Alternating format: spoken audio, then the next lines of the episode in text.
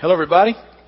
Welcome once again to Vineyard Community Church. We're very glad you're with us as we continue on in a study we're doing called Disciple's Heart. Now, this study is based on a question that Jesus was asked, and we're 17 weeks in now, so by now you're tired of my introduction, I'm sure. I was talking about this with my wife. I said, I think I'll shorten the introduction. She goes, really?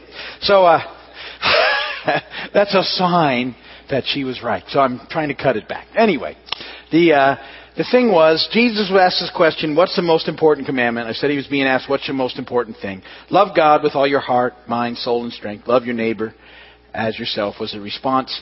And I've said that's kind of the foundation for living as a disciple. We've made it as simple as we can. What we encourage you to do, be thankful for at least 5 things. That gets us loving God well as we think about how much he loves us. And encourage at least 2 people every day. And then you love yourself. The best way to love yourself is by doing the next right thing.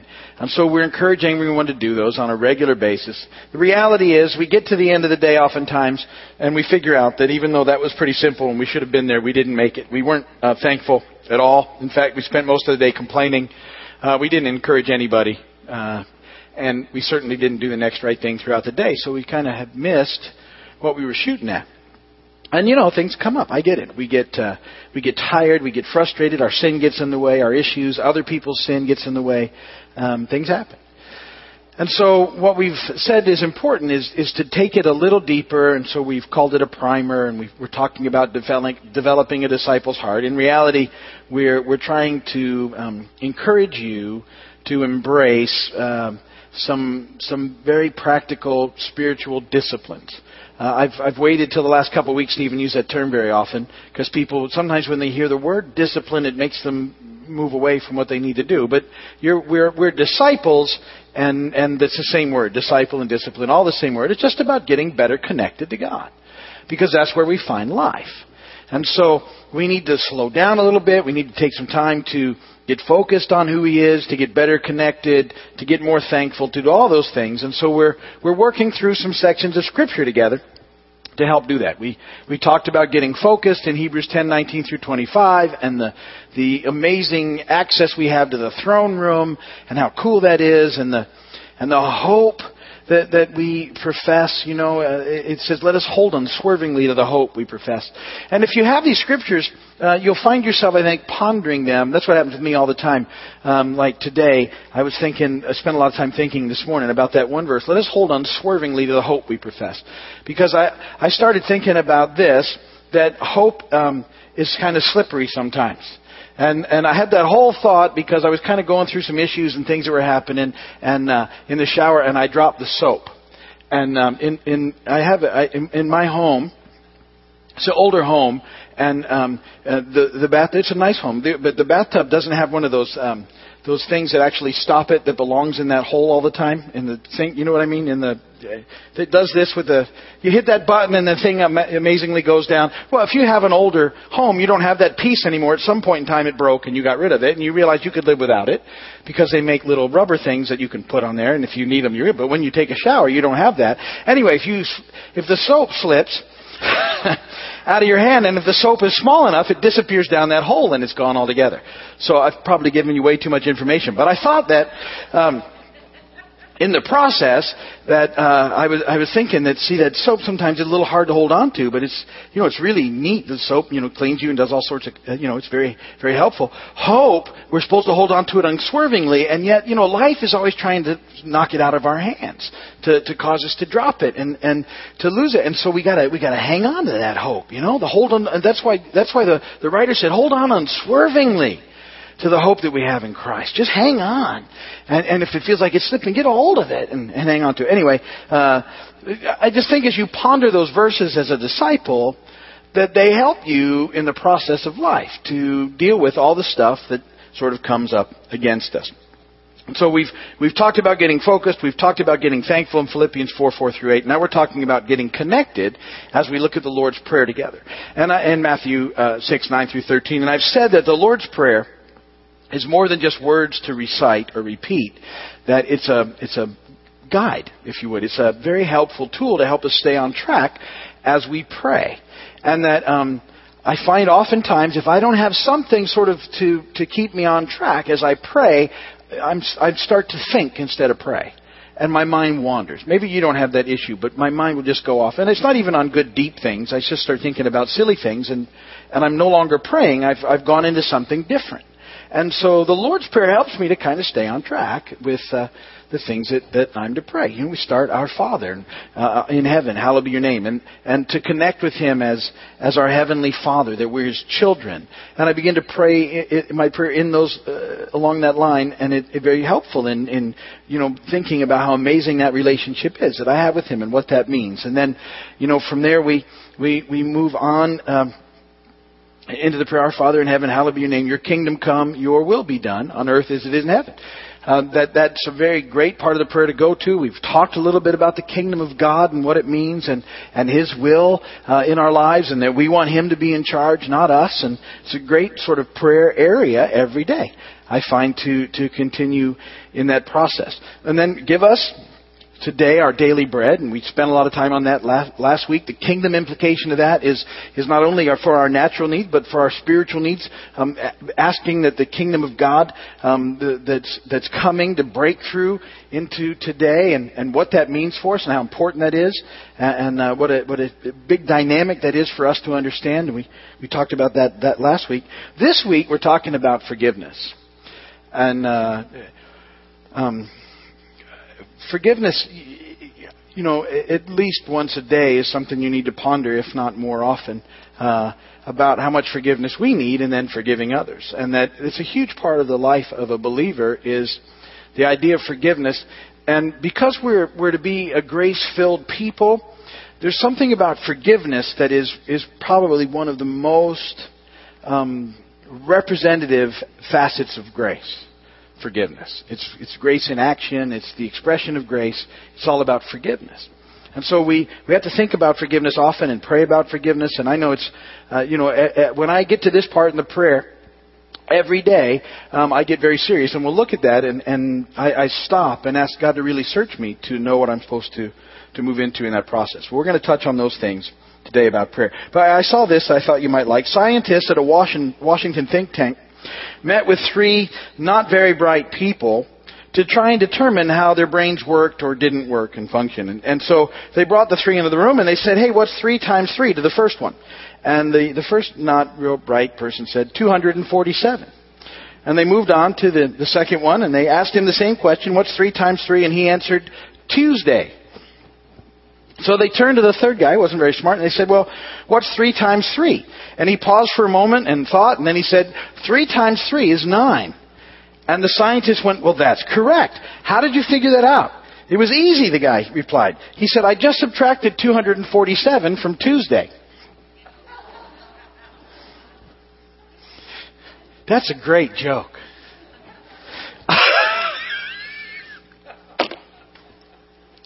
Douglas? Sorry. I know, see? That's what I was shooting for. Thank you very much. Stunned silence.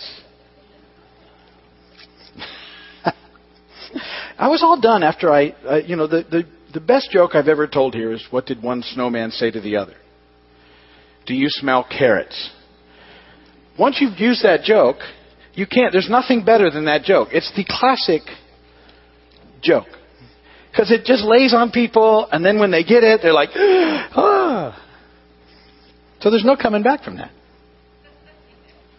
It's a snowman joke.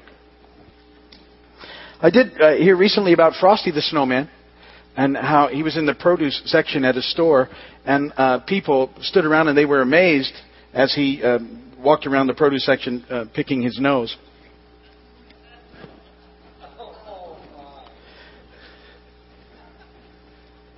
Fran? Thank you. Okay. I should give everybody one of those signs when they come in with a number on it.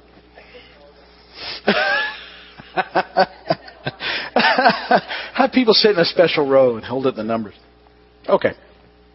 So We're looking at Matthew 6, talking about getting connected, talking about God as Father, talking about His kingdom and His will in our lives, talking about the significance of bread, the connection with the kingdom of God. Today we're looking at Matthew 6:12. We're going to talk about forgiveness. The scripture reading for today is Luke 6:37 and 38 out of the Message paraphrase. And it says this: don't pick on people, jump on their failures, criticize their faults, unless, of course, you want the same treatment. Don't condemn those who are down. That hardness can boomerang. Be easy on people. You'll find life a lot easier. Give away your life. You'll find life given back. But not merely given back with bonus and blessing. Giving, not getting, is the way. Generosity begets generosity. And blessed be the word of the Lord. Hold that in context that we talk today about forgiveness. Matthew 6:12, forgive us our debts as we also have forgiven our debtors. Forgive us our sins, forgive us our trespasses. The same concept throughout. Forgive us our sins, God, as we forgive those who've sinned against us. Now, there's two parts to forgiveness: receiving forgiveness and extending forgiveness, or what's in this part of this prayer. And we're going to talk about them both. Let's start by talking about receiving forgiveness, which is vitally important. Because guilt and shame are weapons and tools of the enemy that he uses to try and keep us away from connecting with God. Because if we are overwhelmed with a sense of guilt or shame because of the things we've done, we have a tendency not to want to run into the most holy place and be with a holy God. Even though we're in Christ, and that's not how God sees us, it's a powerful tool of the enemy if we allow it to be. Guilt and shame and receiving forgiveness knocks out guilt and shame in our lives. So we need to receive that forgiveness. So how do you receive forgiveness? A couple of things I like to do in this part of the prayer in a very practical way. First thing I like to do is I consider. I actually stop at this part of the prayer and I consider. And this is a great verse for it. Psalm 139, 23 and 24. Search me, O God, and know my heart. Test me and know my anxious thoughts. See if there is any offensive way in me, and lead me in the way everlasting. I literally stop at this point of the prayer every day, and I lay that in there. I say, Lord, would you just search my heart right now? And would you just show me anything that I've got in there that I need to get straight with you? I don't want to have anything hanging out there. I don't want to have anything going on. And so if I'm forgetting anything, Lord, show me. Spirit of God, search me. And if there's anything that I need to get straight with you, reveal it to me. And God is so faithful. The Spirit of God is so faithful in that if I'll just sit there for a moment and consider it, things will pop up that I need to get straight with Him and ask for forgiveness for. And ask Him to forgive me. And move into that process. But if you don't take time a lot of times, you'll let a lot of stuff slip that's going on that you really need to deal with. It's not guilt, it's not shame, not a performance issue. Don't need to pretend or hide. God knows everything that we do. It's just getting that stuff straight with Him on a regular basis. And I think every day is good. Sometimes for me, it's often throughout the day. I need to go back and get forgiveness. So I ask the Lord to help me with that. And then I confess the things that pop up. That's point number 2.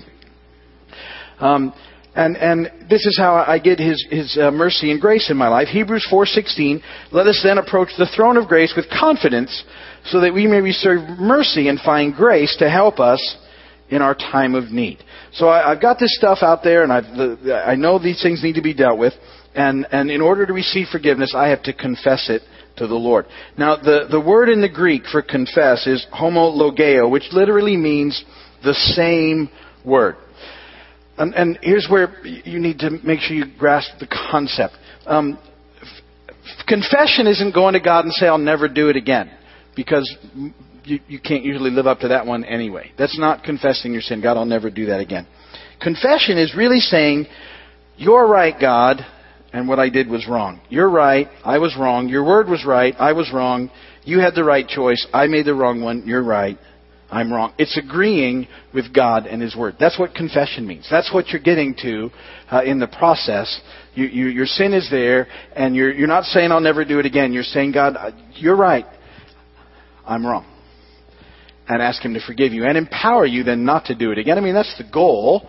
And hopefully over time you find that you make progress with these things in your life. That because some people see this is where they get stuck, and they think, well, I already dealt with it. But if you're still kind of rampant in your life, it means you need to get in there and keep dealing with it, and that when you confess it, you mean it. God, you're right. I'm wrong, and it's not something that I should continue. Help me, Lord. And He does. And so that's the first part of receiving forgiveness. And once you've gone and done that, you need to know, we talk about this a lot, that God loves you, He's for you, He's with you, He's not out to get you, He restores you, and He says, okay, now go out and live it by doing the next right thing. And if we mess up, we go back and do it again. Does that mean we take it for granted? No. His grace for granted? No. Does that mean we think, okay, I can just do whatever I want, doesn't matter because I can run? Of course not. If you have that attitude, you really haven't figured out the heart of a disciple, which is we want to do the best that we can for the Lord in this life, because that's where life is found.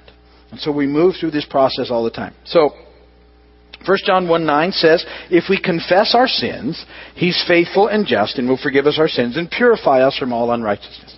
We're forgiven, new start, brand new, all is well, we move on. It keeps the enemy from the tools of guilt and shame, keeps us on track, knowing that we need Him in the process, but agreeing with Him and His Word as a way to move along and not continue to do the same things over and over again. So this is a pretty regular process. I tell you, it's every day I stop. Every morning, I'm really stopping and get quiet because I don't want to carry stuff around in me. Because as a believer, if you don't get forgiveness down, it impacts like every other area of your life significantly. If you don't receive forgiveness, it really messes up your connection with God. And if you don't receive forgiveness, you won't extend forgiveness. And if you don't extend forgiveness, you end up getting bitter, and then it impacts everybody around you. So it's a huge part of the life of a disciple. So we receive forgiveness, and then as we receive forgiveness, we're to extend forgiveness. How do we do that? See, God has forgiven me, so I have to forgive others. We live in a fallen world. We talk about this a lot. And so we're going to hurt people, and people are going to hurt us. Our selfishness and other people's selfishness will cause us all a lot of pain. But we have to be able to forgive those people that have hurt us. And we can't really begin to do that oftentimes until we realize how much we've been forgiven and that we've received God's mercy and grace in our own lives. And as we do that, then it can flow through us and extend to others. Ephesians 4:32, be kind and compassionate to one another, forgiving each other, just as in Christ God forgave you. But now here we go, and here we get to the big question about forgiveness. Why is it so difficult to forgive people that have hurt us? And as I say this, I always say this very cautiously, because some people have been their level of hurt that they've suffered at the hands of others is so extreme and over the top that they often stop here and go, I can't forgive those. That will never be forgiven. And so I want to approach this, understanding that, and then maybe helping you to understand what forgiveness is as we move through this. So the problem that we often have is we have a wrong view of justice and forgiveness. I'm going to read you out of the Scripture. If you have your Bibles, you can turn there. It's Matthew 20. It's too many verses to put in the notes. Verses 1 through 16. It's one of my favorite parables in the Scripture in dealing with forgiveness, justice, and injustice. And when I read it to you, I want you to have an honest take on it about how it makes you feel what happens, because it's a perfect picture of the way that we view justice and injustice in the world. So verse 1, Matthew chapter 20. For the kingdom of heaven is like a landowner who went out early in the morning to have men work in his vineyard. He agreed to pay them a denarius for the day and sent them into his vineyard. About the third hour he went out and saw others standing in the marketplace doing nothing. And he told them, you also go and work in my vineyard, and I'll pay you whatever is right. So they went. He went out again about the sixth hour, and the ninth hour did the same thing. About the 11th hour he went out and found still others standing around. He asked them, why have you been standing here all day long doing nothing? No one is hired, is the answer. He said to them, you also go and work in my vineyard. When evening came, the owner of the vineyard said to his foreman, call the workers and pay them their wages, beginning with the last one hired and going on to the first. The workers who were hired about the 11th hour came, and each received a denarius. So when those came who were hired first, they expected to receive more. But each one of them also received a denarius. When they received it, they began to grumble against the landowner. These men who were hired last worked only 1 hour, they said, and you've made them equal to us who have borne the burden of the work in the heat of the day. But he answered one of them, Friend, I am not being unfair to you. Didn't you agree to work for a denarius? Take your pay and go. I want to give the man who was hired last the same as I gave you. Don't I have the right to do what I want with my own money, or are you envious because I am generous? So the last will be first, and the first will be last. Now, here's why I love this parable. Because if you're honest with yourself, and you deal with yourself in a very natural way, if you had worked all this day in the heat that we had today, all day long, you bore the heat of the work, even though when you started the day, you were agreed to get paid, call it $100. I'll pay you $100 to work for the day. You were happy to have the job, and you worked all day for $100, and it was a good deal. But these people kept coming while you were working. The last guys who showed up for this job worked about an hour. Now, when it comes time to get paid, they start with the guys who had just showed up and they pay them first. Guess what they get paid? $100. They worked an hour. You worked all day in the heat. So when it's time for you to get paid, you think, well, that's a good dude. He's paying them $100. I worked all day. I should get 10 times what they got. I worked 10 times as much. I should get way more money. And yet the guy hands you the $100 that he said he was going to pay you when you started the day that you were thankful for. Do you get that you would not really be settled in that?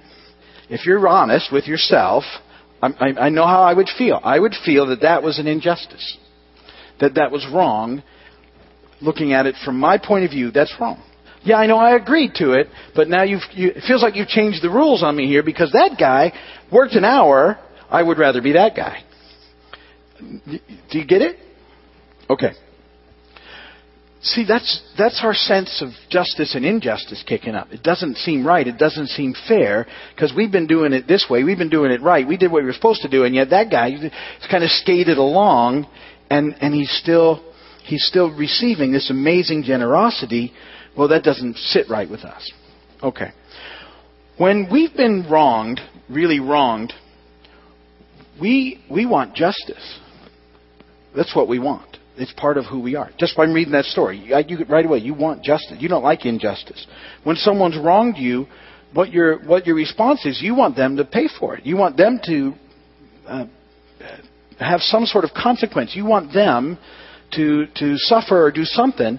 And so we have this thought that if we withhold forgiveness, somehow we're making them pay. And that's where we get in trouble. So what we have to do when we've been wronged is, third, you have to give it to God. You have to quit trying to get even, and you have to let God handle the justice. You have to know that God is better at justice than you are.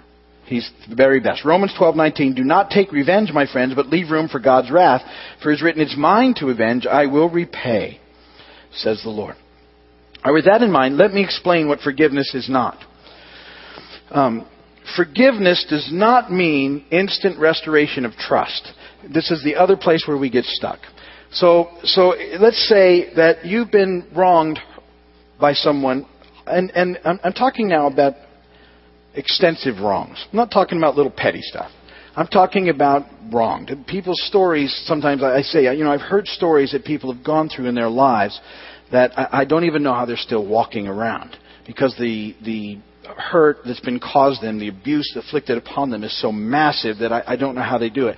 And I get their reluctance to forgive the person that did that to them. However, God commands us to forgive as we've been forgiven. And so forgiveness is supposed to be something that's instant. Trust, however, is something that's rebuilt over time. Forgiveness is based on grace. Trust is built on works. So now some people are withholding forgiveness because they think if I forgive someone, that means everything just goes back to the way it was. I'm just opening myself up to the same level of pain and hurt and abuse that I've been receiving. And that's not what forgiveness is. Forgiveness is, I'm just going to let this whole thing go. I've been hanging on to it. I want revenge. I want my format of justice. I want to get even. I've been holding on to this mess deep inside me. And instead of doing that, I'm just going to let God have it now. But that doesn't mean that everything goes back the way it was. It means I'm going to give it to God. That's forgiveness. Trust has to be re-earned.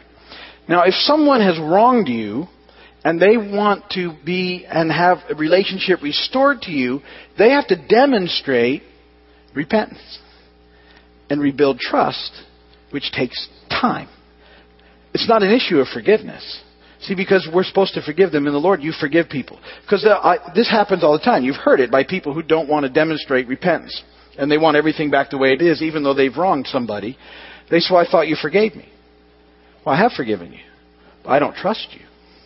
And it's not going back to the way it was until I see that you've actually repented, which means you've made significant change in your life. And that's going to take time. Trust takes time to rebuild. It just does. You can't just...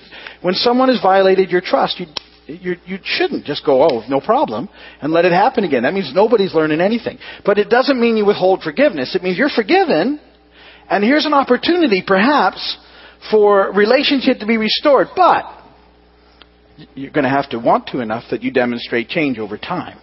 And it's not as simple as, well, I thought you forgave me. Again, I'm talking about big stuff now. See, part of it is, if someone has wronged you horrendously, God's given you wisdom not to put yourself back in that situation just because you've forgiven them unless they've changed. God doesn't want you to get continually wronged. That's not what God wants for you. He wants you to have life. Good life, full life. Not to be in that situation. But He doesn't want you carrying it around either in unforgiveness, because unforgiveness only hurts you. See, that's the bottom line of this stuff. That's why it's so important. You have to rest in His grace. That's the fourth point. You have to rest in His grace. If I don't rest in His grace, and remember, forgiveness, I've said, is an expression of His grace, and give the people that have hurt me over to God, I become bitter, and my life then has a negative impact on everybody that I'm in relationship with as well as me. Hebrews 12:15. See to it that no one misses the grace of God, and that no bitter root grows up to cause trouble and defile many.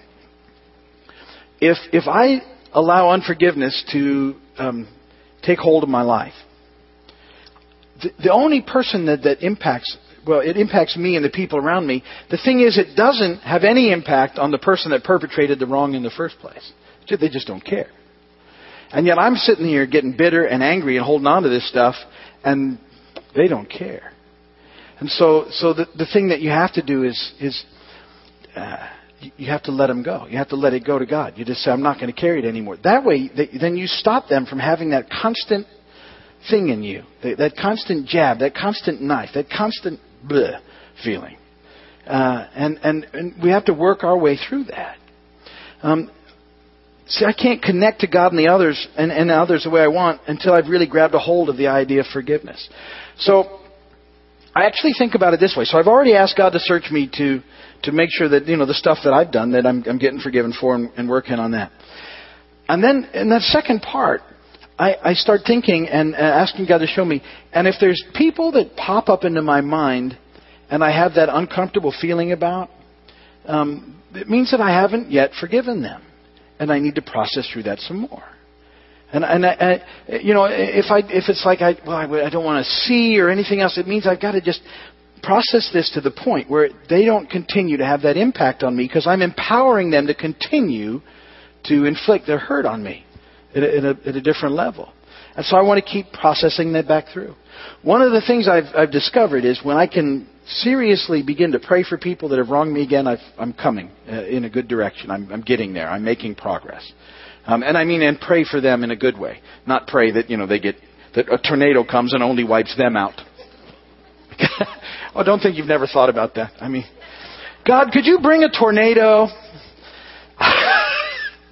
and run it down the neighborhood and only take out that house with them in it so that everybody knows that they've wronged me. And it doesn't work that way. It's not how it works. You have to go, God, it's on you. I'm just giving it to you. I'm not going to let them have any more negative impact in my life by withholding forgiveness. I'm giving them to you. And it doesn't mean I'm going to trust them. I may never trust them again. I may never put myself back in relationship with them again because they're not trustworthy. And that's a perfectly safe boundary. That's not a lack of forgiveness. Because you've already given them to God. I've forgiven you. I'm just not going to carry you around inside me anymore in bitterness. I'm just not going to do it. So we let them go in that. This is a huge part of the life of a disciple. And so I want to encourage you to take a hold of it and make sure you're thinking about it and moving through forgiveness on a regular basis every day. I'm going to stop there for today. Something else to think about, consider, and have you pray about and really keep this point. It's a very important part of the life of a disciple. Receiving and extending forgiveness. Amen? Amen. Okay, if you're watching by video, thank you so much. If you're on television, wherever watching us, we appreciate you. We know how valuable your time is. Thank you for spending these moments with us. Hit the website if you need anything from us, and we'll see what we can do. We'll be praying for you. So God bless you all.